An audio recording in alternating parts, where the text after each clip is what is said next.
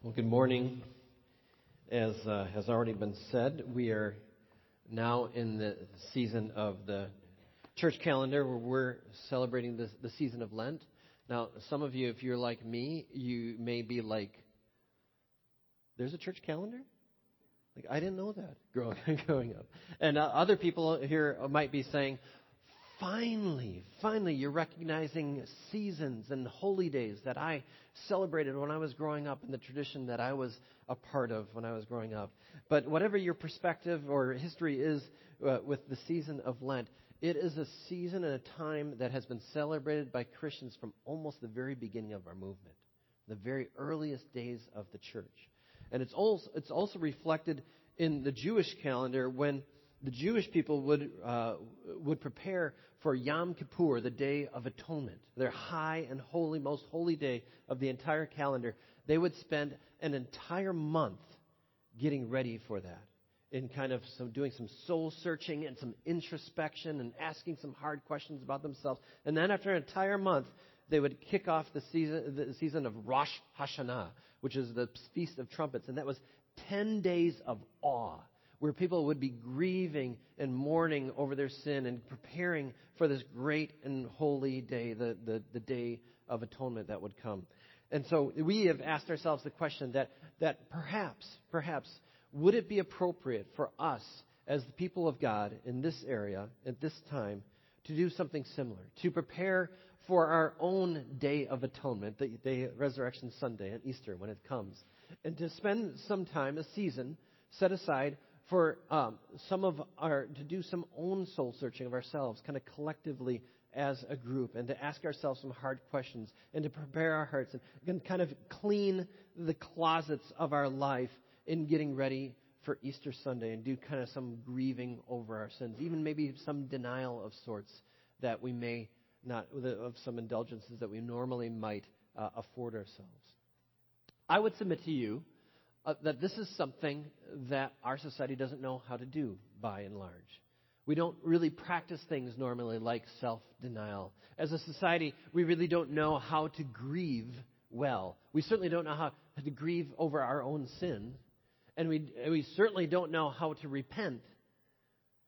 But yet, these are things that the scriptures call us to again and again and again. And so, as a church, we want to just set aside a kind of a prolonged period where we can do this in preparation for Easter Sunday because the season of, of, Lent is intended to be a time to pause, to stop amidst the craziness of life and surrender to the Lord, to remember that He is everything and that He is our life, and that when we truly begin to grapple with those truths, then our lives begin to be filled with purpose and significance.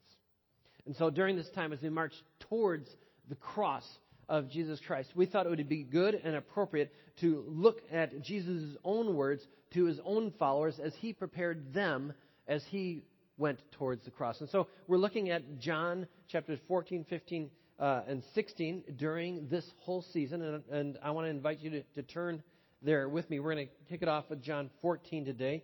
You can find that on page 749 uh, of, uh, of the Bibles that are on your chairs, John chapter 14. Now, the context is this Jesus has just celebrated the Passover supper, the, the Hebrew Passover supper, with his disciples. And in doing so, he has infused that traditional Jewish meal with new significance and, uh, and new meaning by saying that the bread is his body that's going to be broken for them. The, the, the cup is uh, representing his blood that is going to be shed for the forgiveness of sins.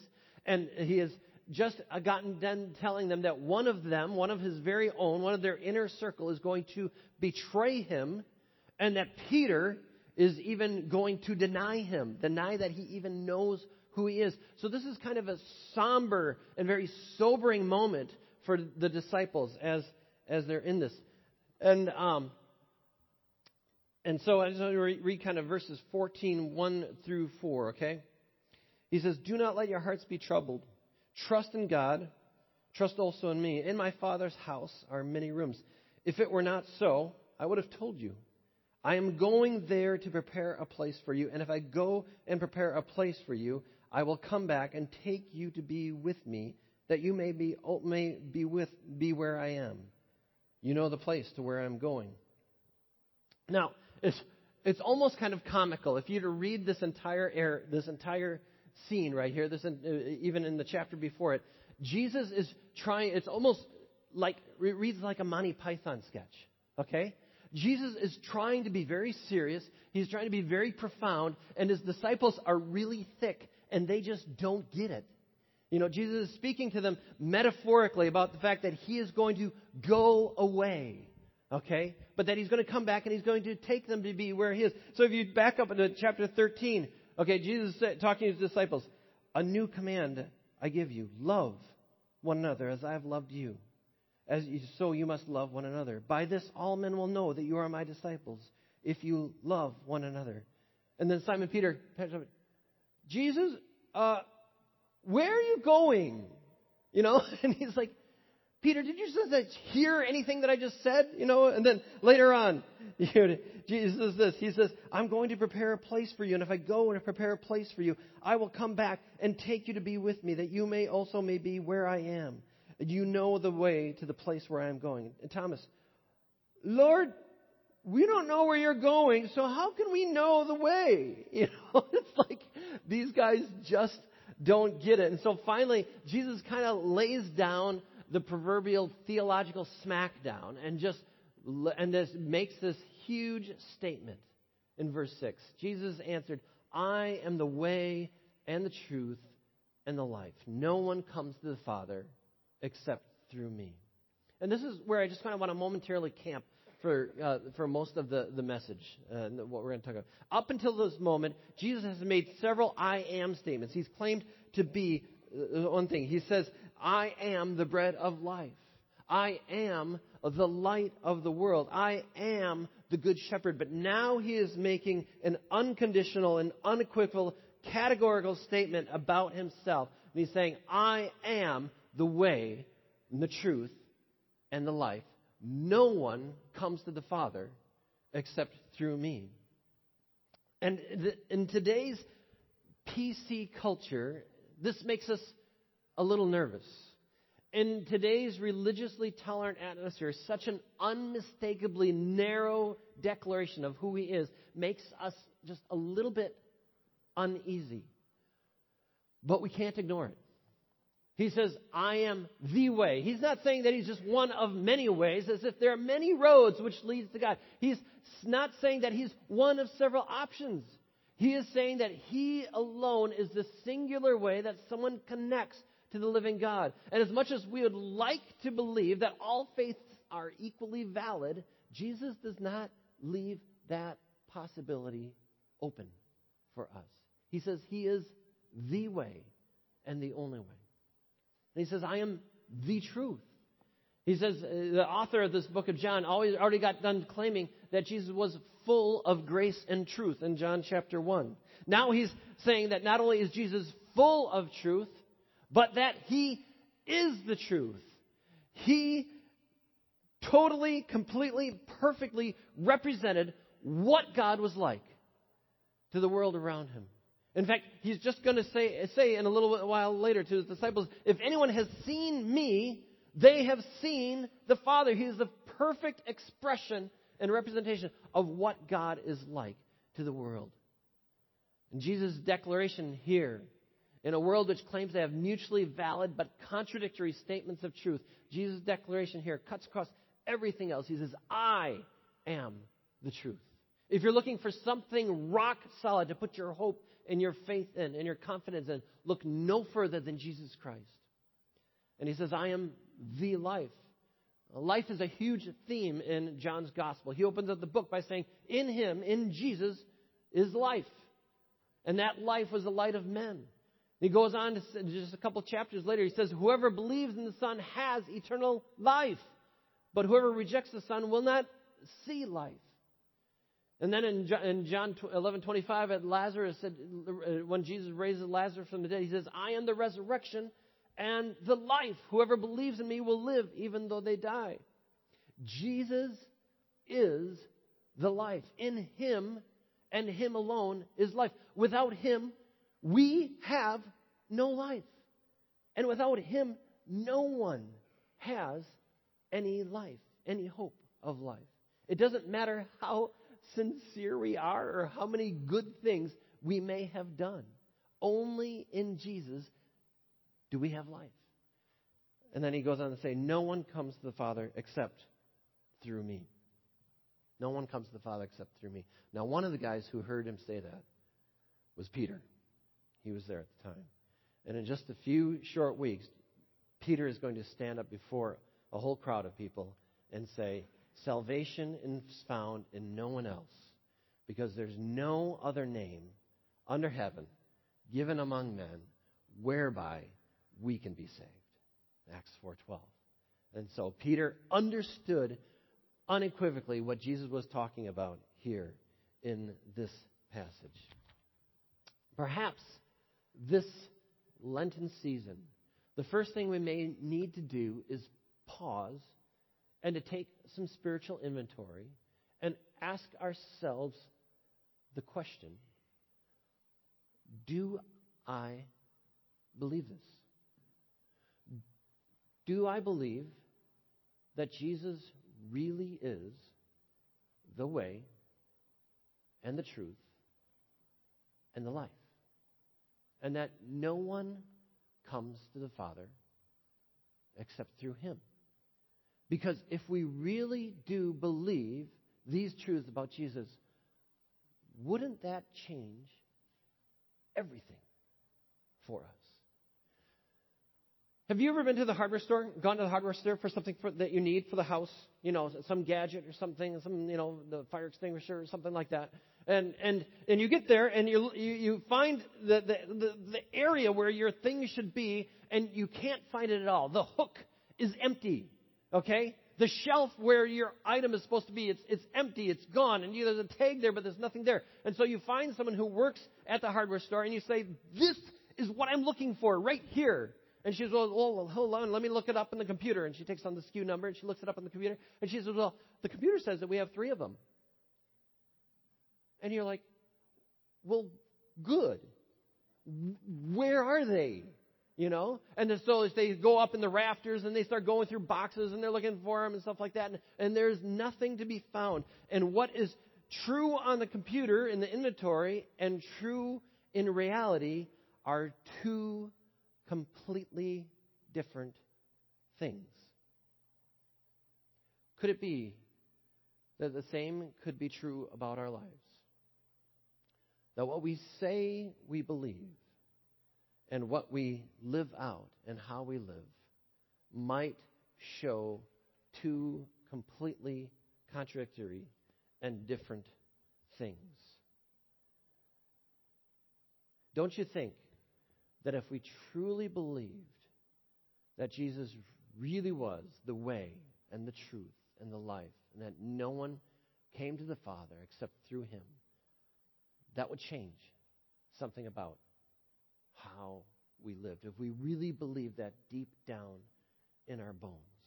And perhaps Lent is the season where we can just kind of hit the pause button and do some spiritual inventory, kind of, you know, close the store, as it were, and make sure that what we say we believe and what we actually believe match up.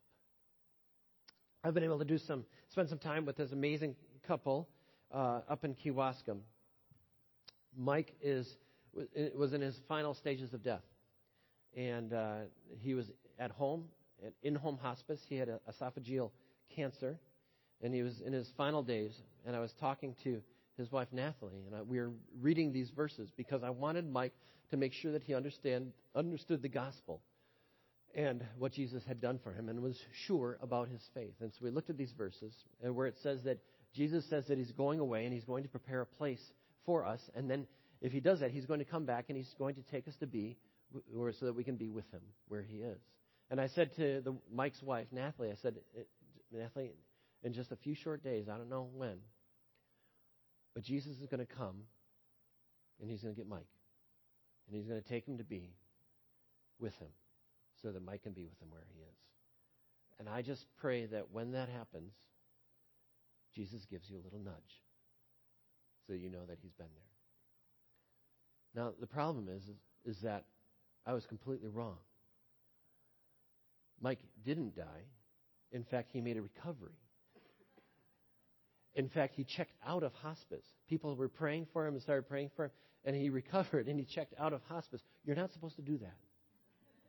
You know? And, and, and, and the last time that I went to go visit him to see how they were doing, they had just gotten back from playing around at golf.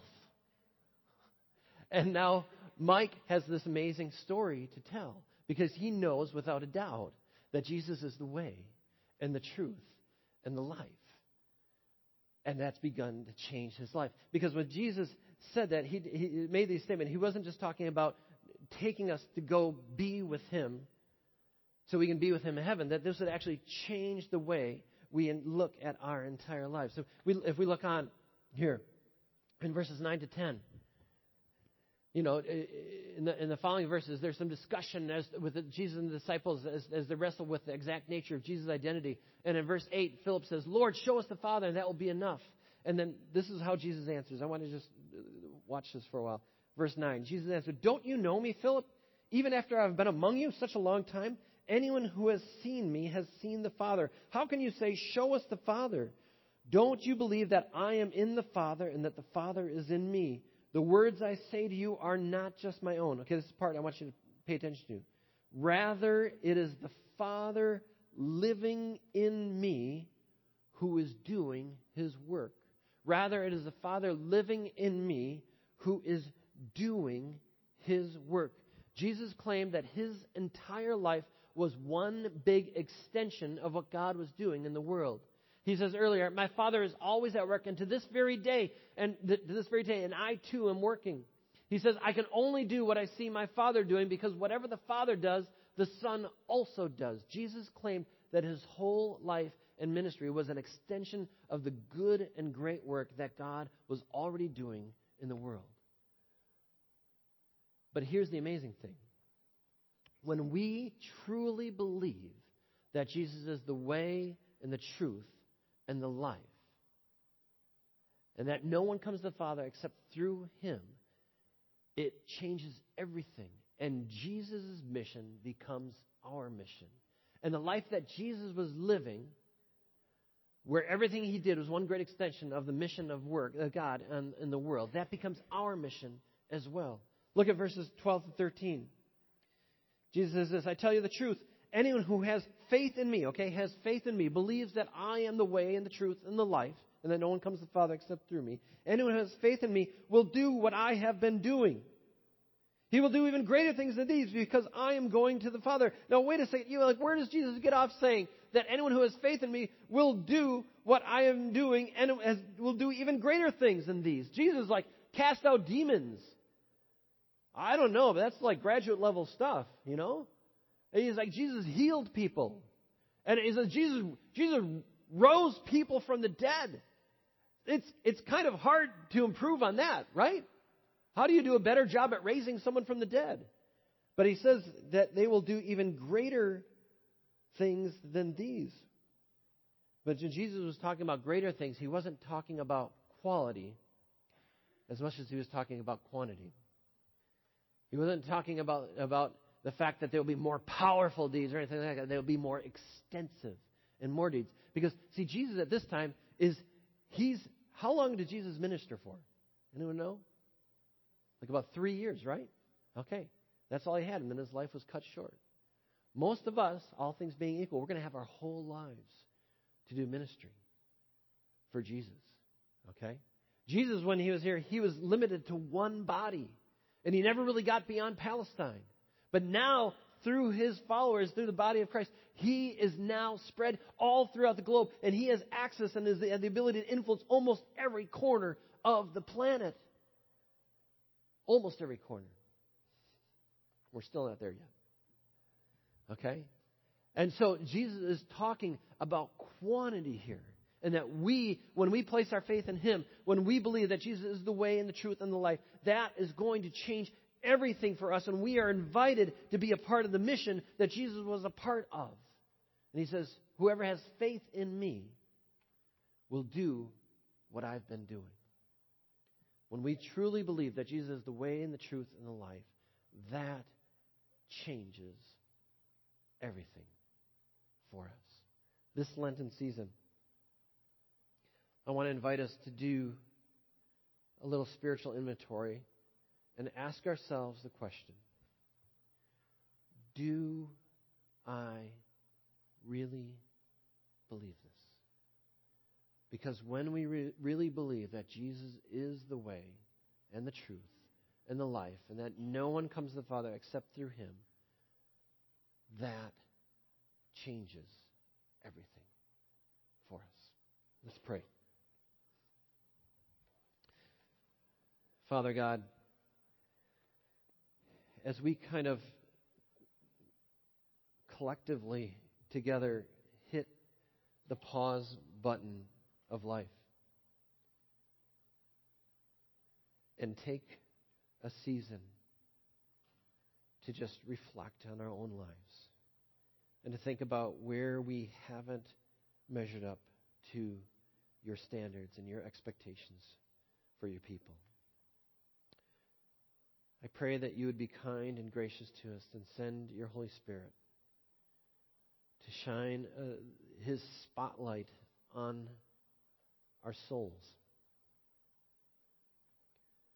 to show the things in the closet of our lives that need to come out into the light, and to show the areas of our lives where we haven't quite trusted you or believed that you are who you said you were the way and the truth and the life. And I, I would pray that all of us here who claim to be followers of Jesus Christ would know that deep in our bones that you are the way, you are the truth, and you are the life. And no one comes to the Father except through you. And having believed that to the bottom of our souls, that that would change everything for us. And we would become engaged and involved in the mission that you've been doing from the very beginning of the world. I pray this in Jesus' name.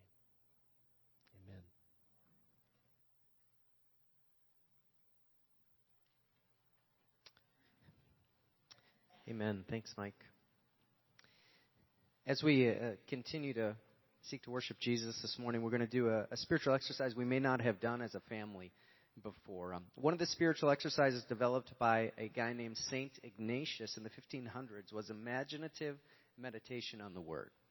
So we take time to silence our hearts and our minds and imaginative, imaginatively, it's hard to say, place ourselves in the gospel. We accompany Jesus through his life by imagining scenes from the gospel stories and placing ourselves there. And meditating on the word through our imagination isn't just thinking about a gospel scene, it's asking the Holy Spirit to make us present with Jesus in that moment and to make his words directly meaningful to our lives now. So, as we read through the text, use your imagination to dig deeper into the story so that God may communicate with you in a personal way. So, if you'd like, you're welcome to bow your heads at this point, and I'm going to lead us through this. First, put yourself there sitting around the table in the upper room. It's night. There's only the light from oil lamps and candles. It's been a whirlwind of a night. Jesus led the Passover meal. He talked about his body and his blood being broken and poured out, and then he got up and washed everyone's feet. And then Judas was accused as a betrayer, a betrayer and quickly left. And then Peter was accused of that he was going to deny Jesus three times within that very night. The mood is dark. Everyone's uncertain, scared. Yet you hear Jesus say, Don't be troubled.